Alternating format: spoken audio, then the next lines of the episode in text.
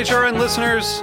As we celebrate our 15th year, we are deepening our commitment to giving voice to the next generation of food systems storytellers, and we need your help. Our internship and fellowship programs help activate new possibilities for underrepresented and underestimated young people through experiential journalism, audio engineering, and production training. Through these unique programs, HRN helps food equity stewards build essential workforce readiness skills that expand their potential and foster economic mobility. Please consider supporting these critical programs. And with a minimum donation, you can be entered to win a dinner for two at an amazing restaurant in one of eight cities and tickets to a concert at a great venue in one of those cities. We have incredible partners across the country who have donated, as they also share our passion for helping to educate the next generation of food systems storytellers. Check out heritageradionetwork.org slash 15 to donate and enter to win today.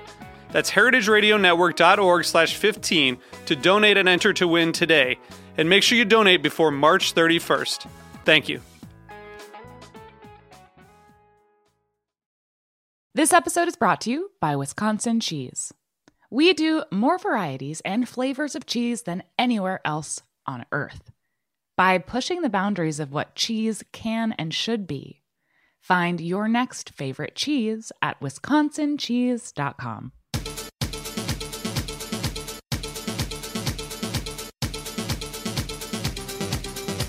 Hello, hello, Heritage Radio Network listeners tuning in from 165 countries around the world, about a million listens a month.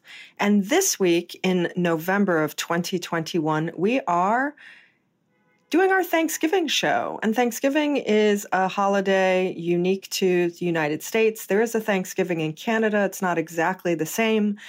Um, it's one of the only times of year that we all eat almost exactly the same meal, which is very unique unto itself. And it's also supposed to be a time where we think about giving thanks and giving. So, what we like to do on Tech Bites is we like to focus on giving more than anything else and talk to nonprofits and people doing great things in the world that maybe need some support. If you're making a special meal for friends and family, there are lots of resources. You can definitely go to heritageradionetwork.org. There's lots of stuff to listen to. And if you Google Thanksgiving dinner, I'm sure you're going to get billions and billions of hits on what to do and what to make. So we think most media has you covered in what to cook and how to set a table. Um, so we'll look at the sort of flip side of the holiday, which is really about coming together, being thankful, and building community. So, talking to us today about that very subject is Edric Huang, who is the head of programming for Studio Atao. Edric, thank you for joining us this morning. Thank you so much for having me, Jenifer. Excited to be here. And we will be spending the entire episode discussing what Studio Atao is doing with their project, The Neighborhoods Table. But before we get into that, you know, we've done so many great nonprofits on this show, uh, certainly a bunch this year, that I just wanted to take a moment. You know, if you are going into the holiday season and you are looking around for places to make a gift and make a contribution and sort of give a gift that keeps on giving, um, these are some really great episodes for you. I think one in, in recent mind, um, one of them that is great is episode 220 called Spicy Green Book, and it's a nonprofit based out of LA that happened, that came to life during the pandemic. And it is a free service and resource for Black owned restaurants to find a, a creative team to help them put a brand listing onto a website of restaurants and a restaurant directory to sort of give them a higher profile and better access. It's a really interesting project. It's also a project where if you're a creative person, writer, photographer, editor, digital designer, programmer, um, this is also a place where you can give your time. So I love this episode. 220. I love this nonprofit, Spicy Green Book. That's definitely something worth taking a look at. Um, we also did a great episode 217 on a company called Toast Ale, and it's essentially a British based company that has beer that is uh, a nonprofit and gives money and gives money back. And in some instances, does collaborations with bakeries and upcycles leftover bread into beer. Toast Ale so it's a great idea, and it's also um, you know, a lot of people are going to be, you know, stocking their refrigerators with beverages for parties and get togethers. So that's a really nice way to both cheers to something in the holidays and also, you know, cheers to giving back. But I do think that my favorite, favorite nonprofit from this year so far is the Barrio Fridge. And that is um, in New York City. It's up in Harlem. It is two friends who started a free community refrigerator during the pandemic. They've um, started a second one. They've developed an app, uh, the Barrio Fridge. You can find it in the App Store. And you know, we've really did see an increase in the numbers of community refrigerators across New York City and across the country during the pandemic, um, when people were sheltering in place, when some shops were closed, when you know our food supply chain was really being disrupted and people needed help. If you don't know what a community fridge is, it's exactly what it sounds like. It is a plugged-in refrigerator somewhere in your neighborhood or somewhere on a neighborhood block. And it is essentially great food, stocked, free for the taking. So anyone who needs it can go and open it up and, and take what they need. And likewise, people who have things to contribute or donate, people, companies, businesses can make donations and help support the neighborhood. It's very, um, it's very sort of low key in a way. It's not show up someplace at a specific time. It's not walking through something administrative or bureaucratic or a service. Um, it's literally a refrigerator on your block that might have something you might need um, at any given point in time. So, especially this time of year when we think about food and we think about sitting down together and eating with friends and family, um, the Barrio Fridge, I think, is probably my top favorite nonprofit giving space right now. Um, Edric, I know you work at a nonprofit, so your whole life is giving to nonprofit. but are there other projects and things that you gravitate towards or things that you want to shout out to support at this time of year? Maybe other projects in your community or projects friends are working on or, you know, something that that you gravitate towards? Yeah, for sure. Thanks so much for the question. I think I've been working in hospitality for a while and have a lot of connections in that space. And so my heart goes there first. Uh, I actually sit, for full transparency, on the junior board of the Food Education Fund, which is also based in New York City. And they are a nonprofit that helps culinary minded and focused uh, youth to find careers in that space. And so they do really incredible work between kind of sending fellows to competitions internationally. They have a really incredible publication called Pass the Spatula, which is entirely student run and has fellows writing, editing, taking photos. Um, and it's just a really incredible organization that works across three high schools in New York City um, to really make sure that fellows who want to enter the culinary space in varied ways have those opportunities. So I definitely encourage checking them out. But uh, I'm also a huge fan of just, you know, grassroots um, efforts that are really supporting marginalized communities or communities that haven't always gotten the most attention. And so, two other organizations I would shout out are Heart of Dinner, which is based in Chinatown. Oh, I love Heart of Dinner. Yep, I have their I have their awesome uh, persimmon tote bag. I have the other one. I have the bok choy one.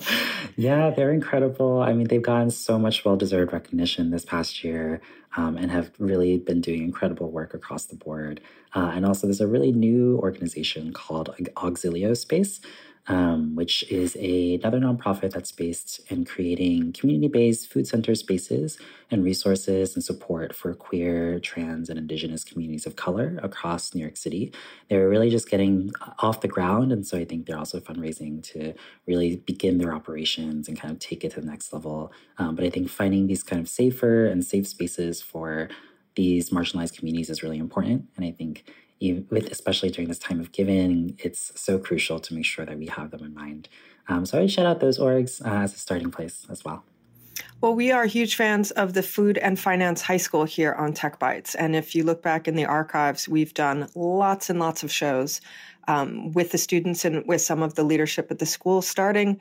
I think the first episode we did had to have been maybe four or five years ago, even. Um, awesome. There's a uh, after school radio program that we did where teaching kids to make podcasts and tell their own stories, you know, through the podcast and audio format. And so we had some of the students come on and talk about their experience there and the stories that we were sharing.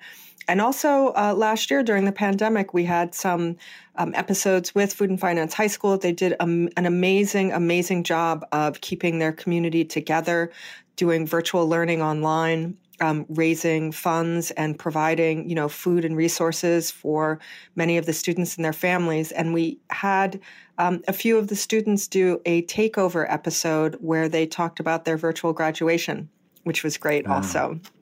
So yes. huge fan, huge fan of um, Food and Finance High School as well. So today we are going to talk about Studio Atao, who actually, in a slightly different incarnation, has been on the show long, long time ago. Episode 159. It was a an episode around virtual dining, um, and just a completely different idea about you know creating a new type of dining experience and integrating different types of technology with the tactile um, dining experience.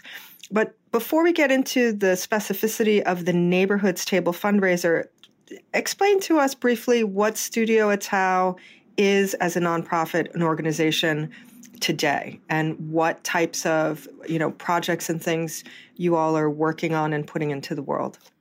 For sure. So, Studio Atao is a nonprofit that creates educational tools, resources, and spaces for individuals and organizations to advance systems based social change. And so, what that means in practice is that we're organizing small focus groups and conversation spaces, town halls, and other community discussion spaces for people to build relationships with one another and learn more from one another about what social justice even is.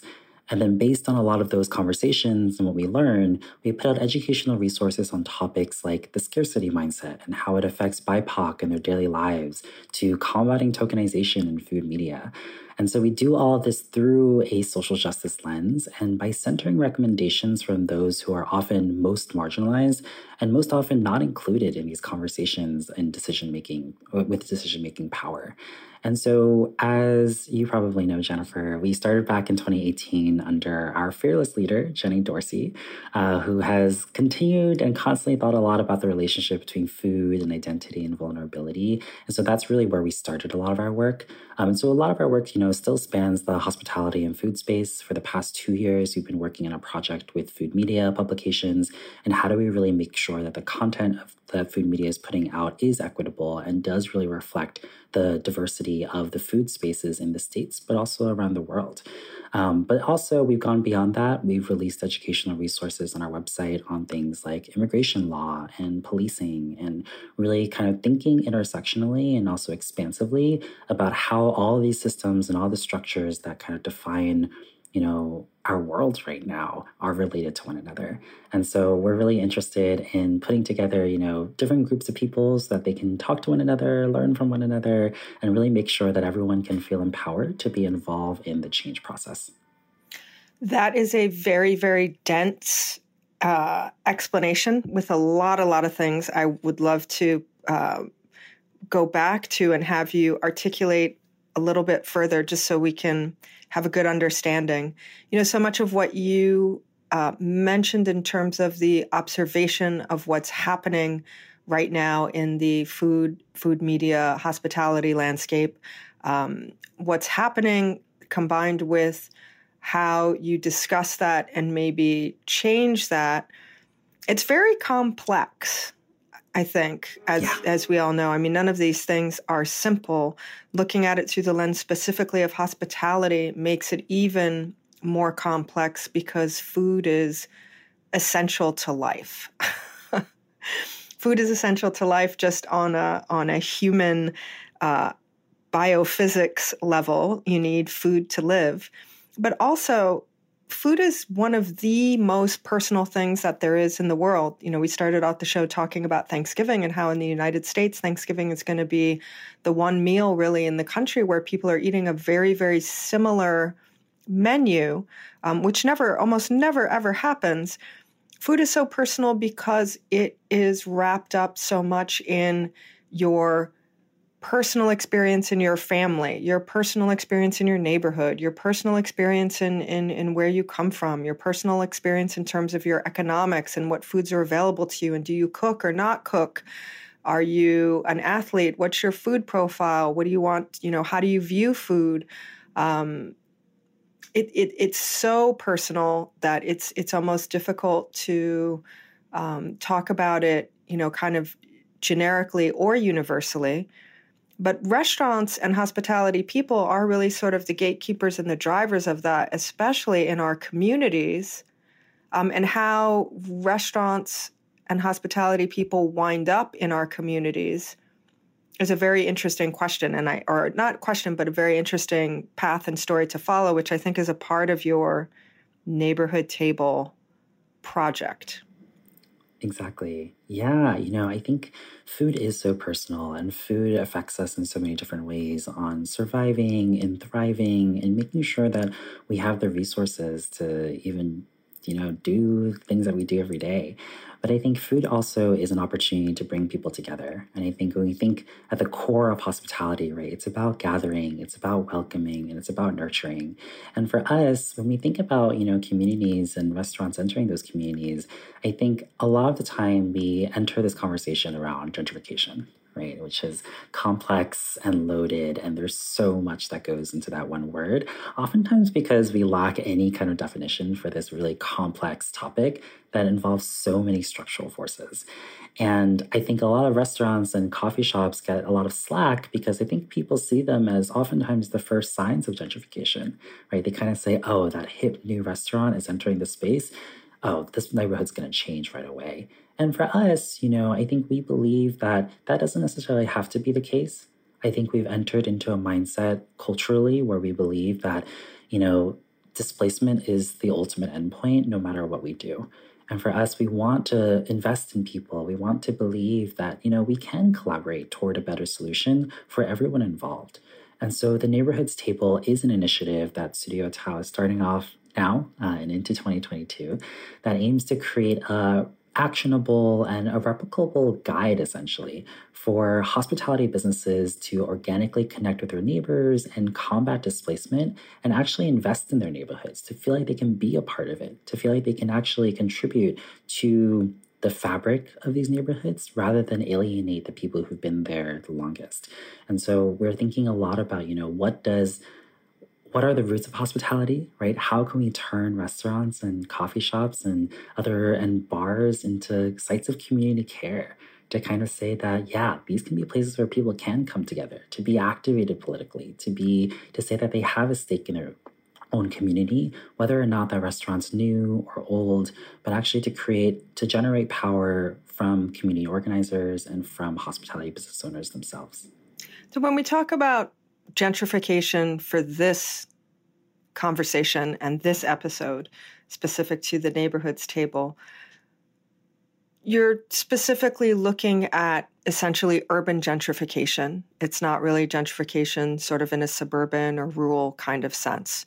Yes. Um, it sounds like we're talking about a neighborhood that has a specific economic, social, and cultural profile that then starts to change when new businesses and new residents come in that are different from the existing profile or makeup or whatever a nice generic word is to use to describe that. Yeah. Yeah. You know, I think one of the main issues is that no one really knows what gentrification is, or no one talks about it in a productive manner because there's so many different definitions. I think a lot of the definitions of gentrification come from different needs and different vantage points. For example, you know, some people uh, immediately associate gentrification with displacement. Other people are framing it more in terms of replacement, right? Kind of, as you mentioned, those wealthier, oftentimes people moving into new spaces that they previously didn't exist and replacing the people who are there, and therefore limiting the access that older residents might have had to some of those resources. Other people think of it as, you know, um, a place that once experienced disinvestment suddenly receiving investment, but that's aimed at, once again, attracting and serving those more affluent people rather than serving those existing residents. Um, some people think of the cultural displacement, right? The loss of a sense of place, the loss of a sense of, you know, comfort in the ways that you are existing. And it's hard to kind of wrap all those things in one definition. You know, it's hard to kind of say this is gentrification. Um, but I think a lot about, you know, one a quote from Sarah Schulman, who's a queer activist, and she's a, a historian and a novelist, and she says that, you know, there's a lot of privilege in being able to forget what a place used to be. Right? I think she says something like gentrification replaces people's experiences with the perceptions of the privilege and calls that reality. Um, and I think for us, like whether it's economically, whether it's culturally, whether it's politically, it's this sense of change that I think takes away the agency for certain people to really feel like they can do something about it, that they, that they can, you know, not feel like they're up against this inevitable force um, that is kind of entering and sweeping away what they used to know as a home. One of the drivers of change in neighborhoods anywhere is certainly real estate and finances. So the people who own real estate, who own the leases, who set the rents, who rent and, you know, who purchase space to build businesses, to, you know, build housing, to, you know, give leases to tenants and things like that. That's sort of almost one of the that's almost one of the very very first drivers and you know, in some instances that happens on a very, very small scale. Maybe you have a family that, you know, owns the brownstone that they live in or the small building that they live in that they have a business in that's been in their family. One thing that I noticed, you know, specifically after, you know, 2020 and when we're really experiencing economic distress in a lot of communities, specifically in retail and in hospitality in New York, many of the small businesses that were in neighborhoods that are in neighborhoods that have been around for decades you know there's i'm, I'm thinking specifically of um, there's a wonderful um, greek bakery in hell's kitchen in manhattan which has been there for decades and it's great and it, you know it's been there forever. And so i walked up there one day in 2020 with a friend was happy to see that they were still open bought some pastries and things and talked to the person behind the counter and said oh i'm so happy to see you still here um, because so many places closed. And he said yes we own the building that mm. you know mm. his grandparents i think he had said had purchased the building years ago and it's a family business generationally so property and ownership and and you know being able to set your your rent or your prices that's almost like the first from my you know experience in, in reading and and looking at this and online and you know in the very very immediate um, view of you know post 2020 does do you, do you think that the economics of that are the first stage? And the people who are driving real estate decisions who are setting um, rental rates for retail businesses and things like that are you know these people thinking about community is it just an economic transaction? You know i think about small business owners hospitality owners um, people who are going to open a store, a bakery, or a restaurant for the first time. Maybe they're getting some money together with friends and family and they're looking for opportunity. And sometimes opportunity is based simply on where in the city is the rent I can afford. Yeah, I mean it's a it's a loaded and a huge question and a really great one as well. And I think that, you know, a lot of people because Restaurants and because coffee shops oftentimes are the face of the gentrification, they are given the most blame in the entire process, forgetting everything that you just mentioned, right? They are opening their businesses in certain areas because of rising rents, or also because of certain incentives that are given to them, whether that be through developers or whether that be through the government as well. I think we sometimes forget to remember that there are all these structural forces really compelling gentrification to happen, right? I think also a lot of people like, you know, um, the reason why you know we've also focused this project a lot on retail is because individuals are oftentimes also a victim of this right? They are just searching for a place to live and they are just trying to find a place to plant roots as well. And so when we think about the economics of it all i definitely agree that you know there's a huge there's a huge role that developers and landlords and owners play in all of this. And for us I think there's two ways that we're currently thinking about this. The first is, as you mentioned with the Greek bakery, right? What are some creative and alternative ways that we can think about how real estate plays into the way that the hospitality business is able to operate? I think it goes without saying that rents are absurd in a city like New York City. And so, how do we kind of work around that by also building different kind of organizational structures, by really empowering people to think about real estate and leases in different ways. And there's a couple different models that already exist, for example, whether that's, you know, coming together either as a family if you've been around for long enough, or as a coalition and kind of buying a building together and kind of saying, this is our space, right? There are land tr- community land trusts out there, which are mission driven nonprofits that essentially acquire land either through direct purchase or donation and hold the land intentionally for the benefit of the, of the current or future community. There are shared equity models that have worked in the past. There are community development corporations or public development authorities that are around specifically to really think critically about how do we really preserve these spaces so that low income residents can still benefit, right?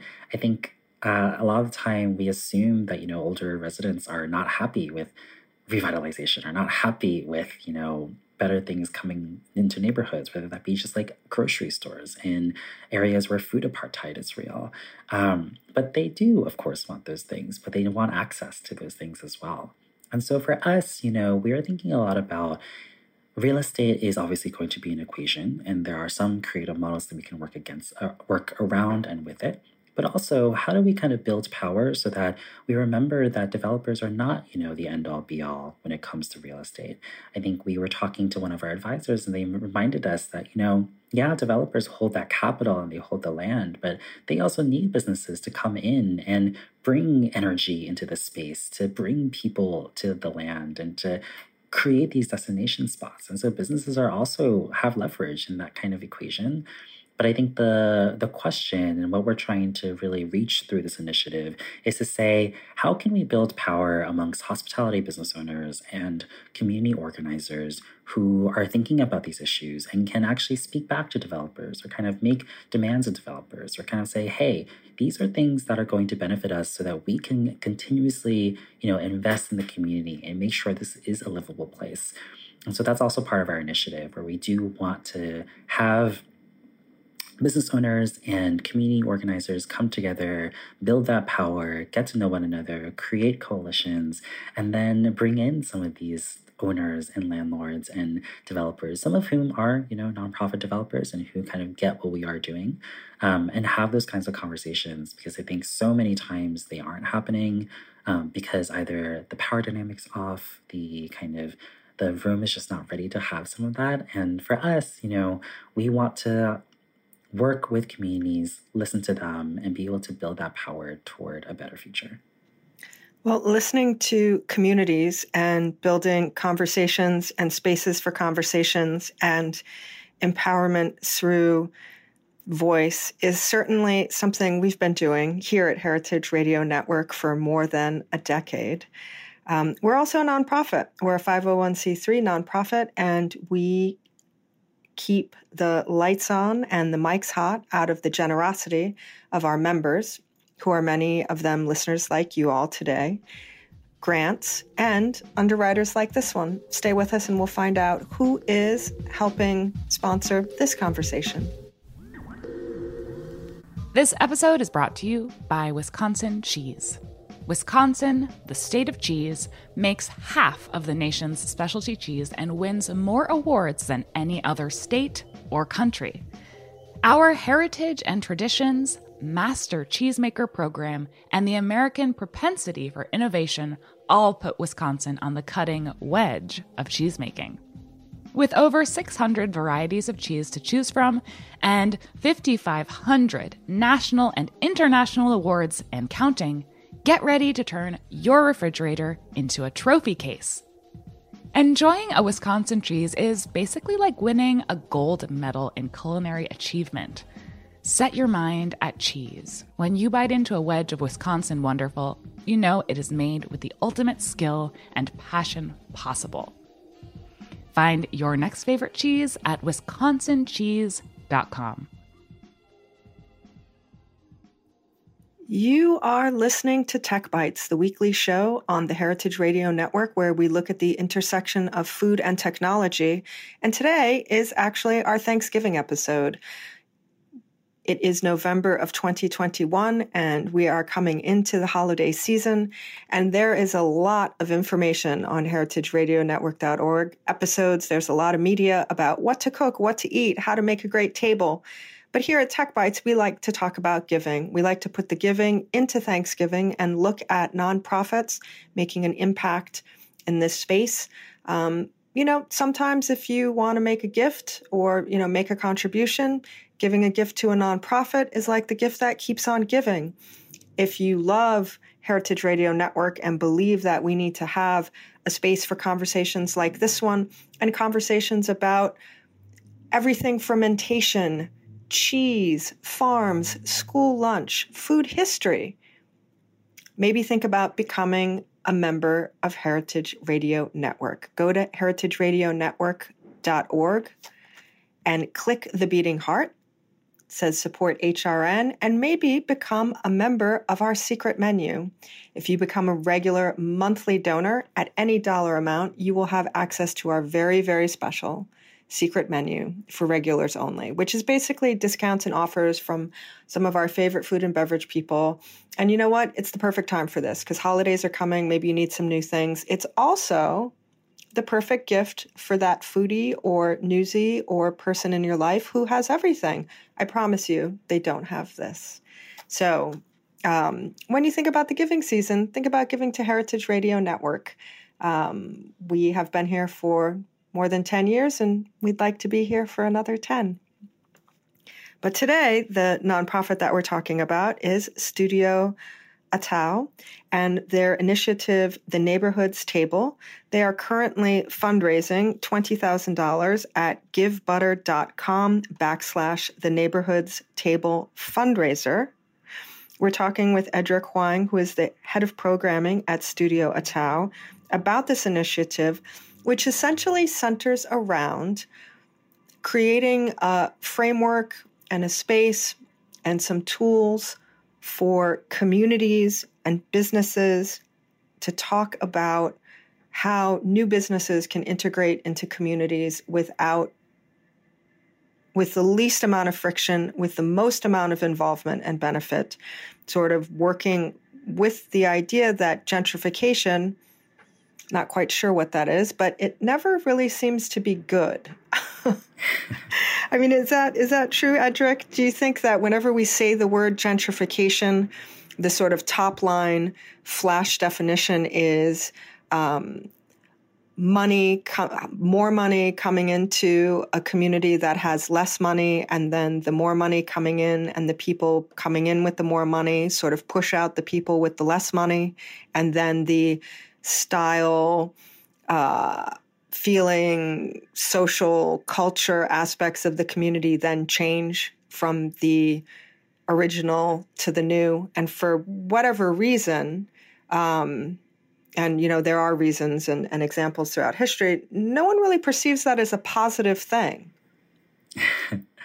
Yeah, I mean, you know, I think just that sentence that you just said sums it up, right? It just keeps on going. It involves so many things, and it's kind of impossible to really pinpoint down. But yeah, I would say that, you know, the word gentrification tends to always connotate negatively. I think a lot of people tend to associate it with a lot of loss and a lot of you know, whether that's through the displacement, whether that's through the cultural loss, whether that's through the alienation, right? And of course, you know, the, the economic losses that people are facing if they have to shut down their business and move somewhere else. But I think for us, you know, um, uh, P.E. Moskowitz, who writes the book How to Kill a City, essentially says that, you know, to fight gentrification is to fight American thinking. And it's quite a large, you know, call to say that you know anyone can do anything about gentrification when it's literally kind of what the country was really built upon and for us you know, we are realists in the sense that we do not purport to change gentrification anytime soon. But I think what we do want to believe is that, you know, a neighborhood can improve a neighborhood can revitalize in a way that still involves the people who lived there the longest, who have been there and planted their roots there. And I think that for too long, you know, we too often associate gentrification and revitalization and neighborhood improvement all negatively because we tend to associate with an image of, you know, the white hipster entering to Brooklyn or whatever it may be. But we don't think it has to be that way. And rather than kind of accept that up front, kind of question, you know, what are actually those forces that you alluded to earlier that lead to gentrification and say, how can we make sure that people of lower income, people who are of diverse backgrounds, can find spaces that they belong in, that they feel comfortable in, and that there are actually diverse cityscapes that can exist. One of the things we talked about um, prior to the show, you know, when we think about the evolution or change of a community or a neighborhood um, with, you know, through the lens of more money coming into a neighborhood and then changing the landscape of it economically. And then with that economic increase comes a different profile of people and businesses and commerce and things like that.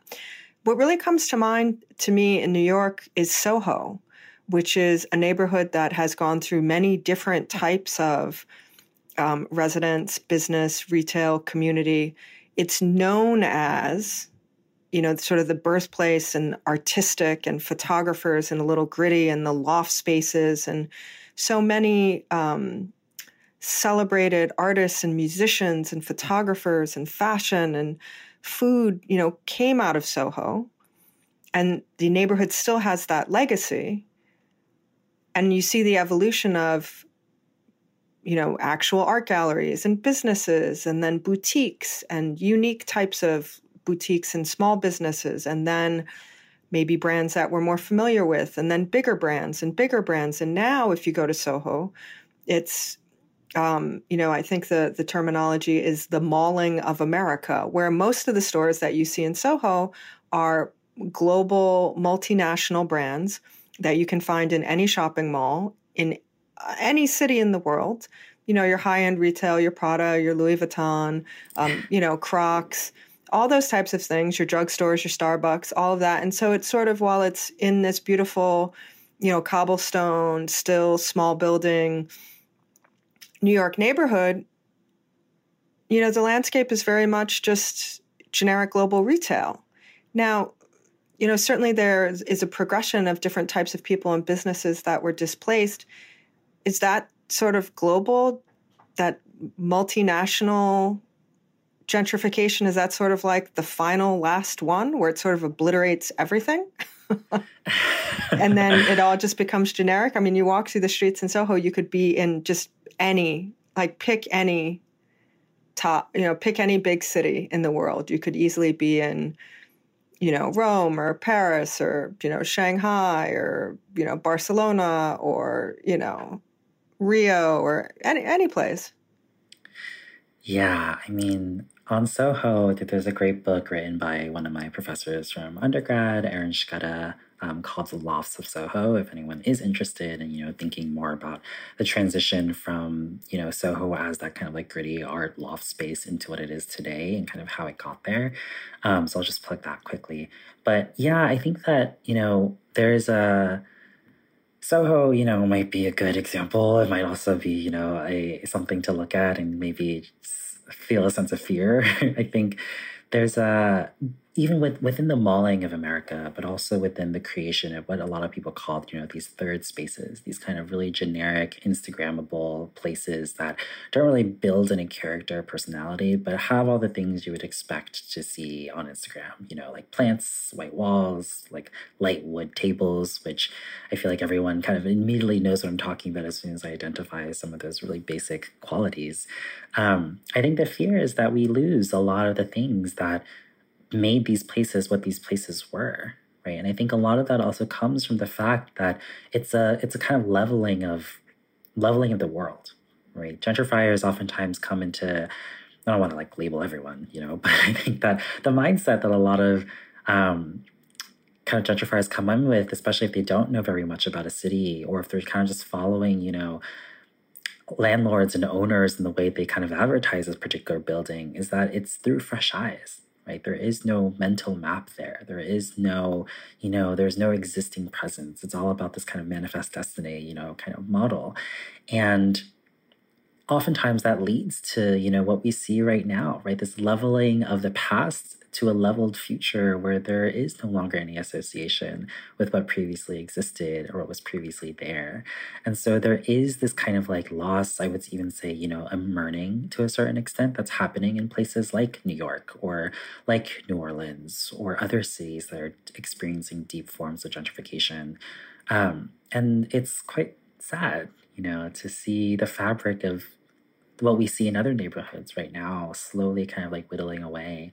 And so for us, you know, I think it's really important to think about how do we kind of mitigate that process? And also, one open question that we're thinking a lot about is when can we mitigate in that process, right? And so, for us in the neighborhoods table, we're thinking critically about you know the early stages, so much before any kind of Soho, which I think most people would argue is long gone.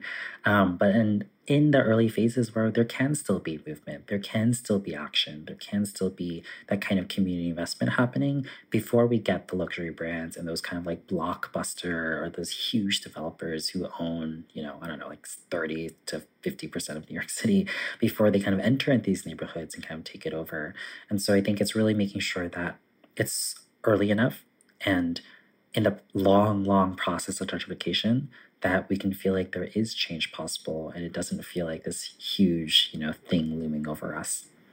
How critical is this project at this point in time, given just the economic and survival issues that hospitality and restaurants have had um, between 2020 and 2021? There are so many um, communities losing their small businesses across the board.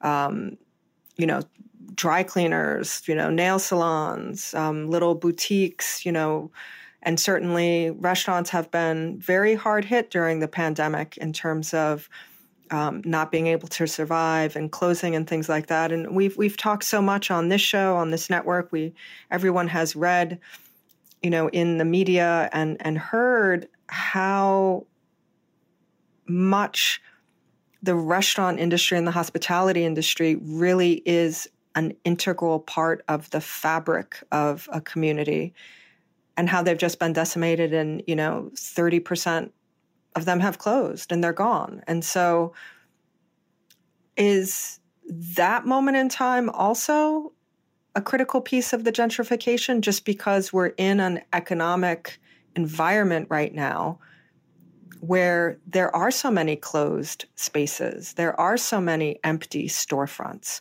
Um, in you know, I live in um, downtown Manhattan in Chelsea.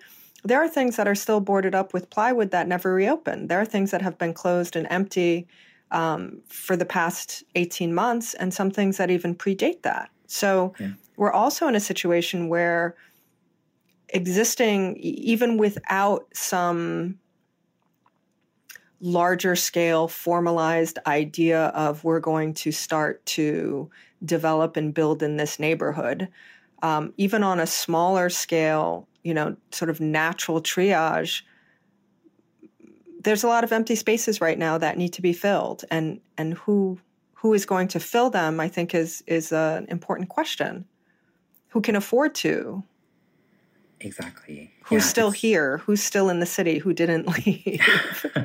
who can afford to go into the space? Who wants to take the risk? Who wants to take the risk right now of opening a coffee shop or a food place or a restaurant in this economic environment, in this employment environment?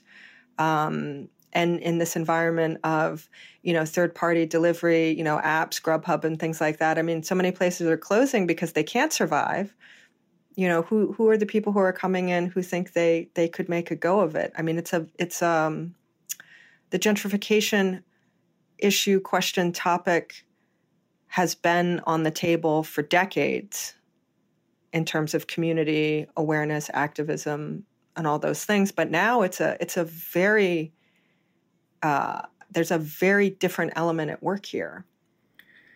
Yeah, I think it's gentrification is related to so many of those things, right? I think like the delivery app question is huge and I think so involved. And I know you had also really great episodes on ghost kitchens and kind of that whole issue as well. But on the note of, you know, the pandemic and how we can come out of it, I think if we learned anything from the pandemic, and hopefully people are still holding on to this, and it also encouraged this to be something maybe people consider donating to in the giving season, are just the mutual aid efforts that have really continued to pop up, whether that's through you know the fridges, whether that's through other means. Um, but if we learned anything, um, especially you know, yes, we have a, a new administration, and I think that people had a lot of optimism when everything started but we still need community and we still need to rely on one another as we move through the motions and we move through these next couple of months, years, decades, right? And I think if we learned anything, it's that there needs to be a lot more community collaboration in order to create the spaces and build the spaces that are necessary for those boarded up streets to not become the next Soho and whether that and i think that collaboration needs to be you know a concerted effort between hospitality owners for sure but for sure you know the small business owners those mom and pop shops that you mentioned earlier who don't always have the opportunity to bring their voice to the table. I think it's also talking to hospitality laborers right? I think there's so many radical efforts that have come out in the last year and a half from people who worked in restaurants who are just really fed up with a lot of the systems. Um, as well as you know community and kind of like having these groups of people talk to one another and present their concerns and find out you know what are really interesting and good ways that we can build up you know these spaces to be sites of care to be places that are manageable to be places that are not you know constantly running on the thin, thin profit margins they're always working on. Um, and I think this delves into a lot of conversations around, you know, like worker ownership, for example, and co ops, and how do we build better models of civic engagement and civic awareness amongst the people who are working and who are uh, patronizing hospitality businesses so that we can all be activated in the same way and feel like there is a similar direction that we move into. I think too often, you know, something that we're also hoping to bridge is that not only are hospitality businesses just seen sometimes as the harbingers or the signs of gentrification, but other times, you know, they're just kind of sites of, you know, leisure. They're kind of no one oftentimes think of them in their political capacity or potential. And we want to really lead into that because there's really cool people doing that kind of work across the US that I think we're hoping to uplift, that we're involving in this process, that we want to kind of, you know, recognized for that kind of work and share those strategies across the board so that it's no longer just an exception to the restaurants but actually something that restaurants are thinking intentionally about whether it's their in within their opening or whether that's through you know early stages. And that could be as simple as you know multilingual menus for community if they're opening communities where people are not speaking english all the time. That can also mean worker ownership and kind of like going through the motions to really support um, their co their uh, direct reports or their colleagues and their coworkers to create that process. And there's also incredible nonprofits that are ready to do that kind of work, like Project Equity, that people can lean on and we want to resource and kind of share.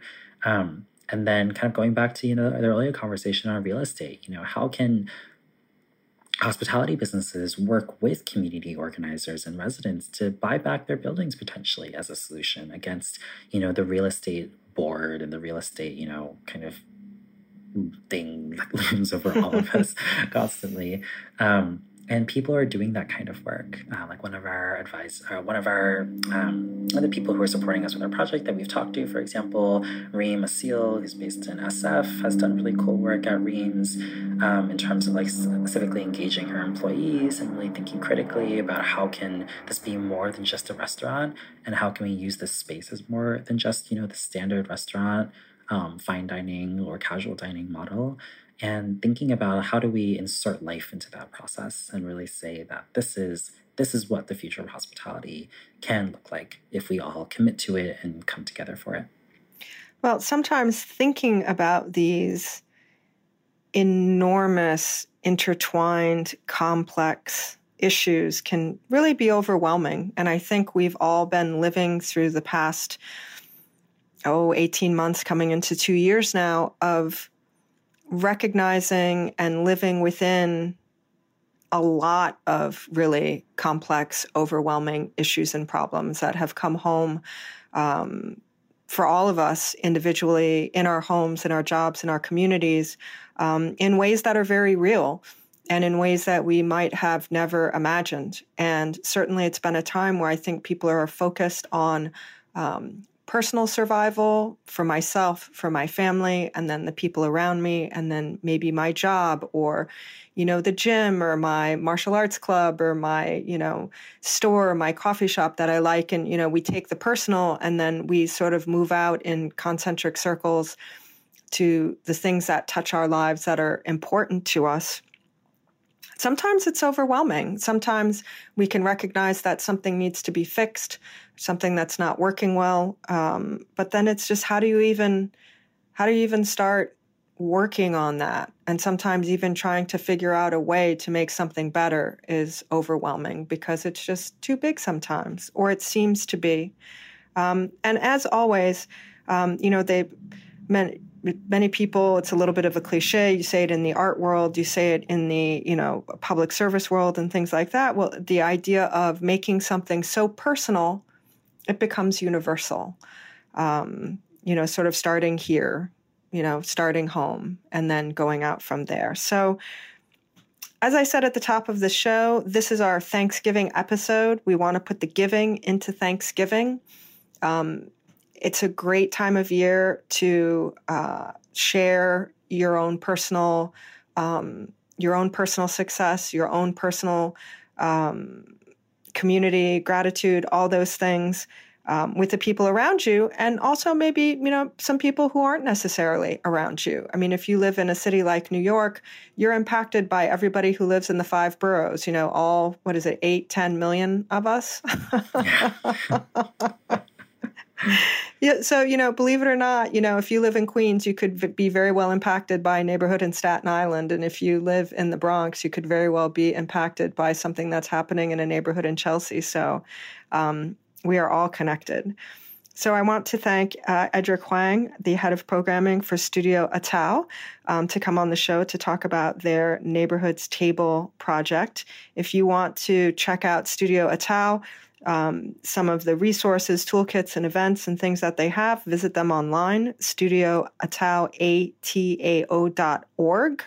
Org. It's a nonprofit. You want to follow them on social media, they are at Studio Atao. If you want to take a look at the fundraiser and maybe make a contribution, they are fundraising on the website givebutter.com backslash the neighborhoods table fundraiser.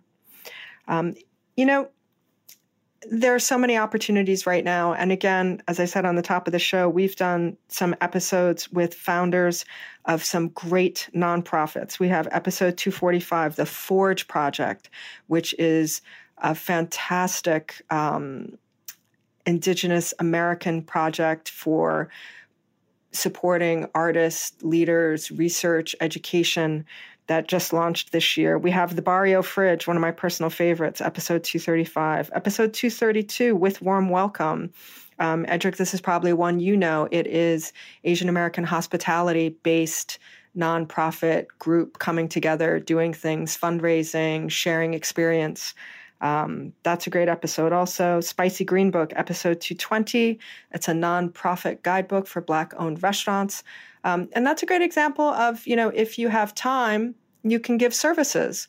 Um, Edric mentioned um, Heart of Dinner, which is a fantastic group um, in Manhattan. They're looking for volunteers all the time. People to drive cars, to deliver meals, people to. One of the things that they do that's so charming is they do handwritten letters and notes and cards that go in with the dinners. And they're beautiful. So, giving is not always about money. Sometimes giving is about just intention, time, and energy.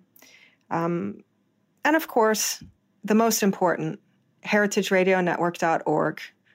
Think about if you really enjoyed this show and you liked it and you're going to send it along to someone and you're going to listen to more, you think these conversations are important to have, to save, heritageradionetwork.org, click the beating heart.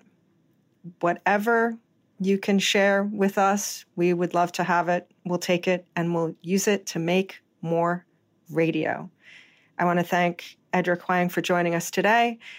Thank the entire team at Heritage Radio Network. And most importantly, thank all of our listeners um, because you're the most important ingredient in the whole recipe.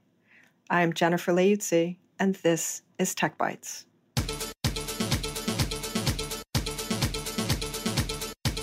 Tech Bites is powered by Simplecast.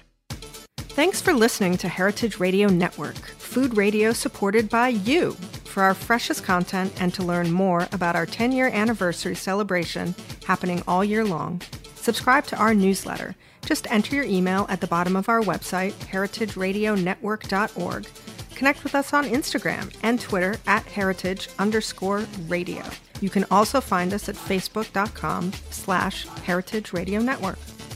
Heritage Radio Network is a nonprofit organization driving conversations to make the world a better, fairer, more delicious place.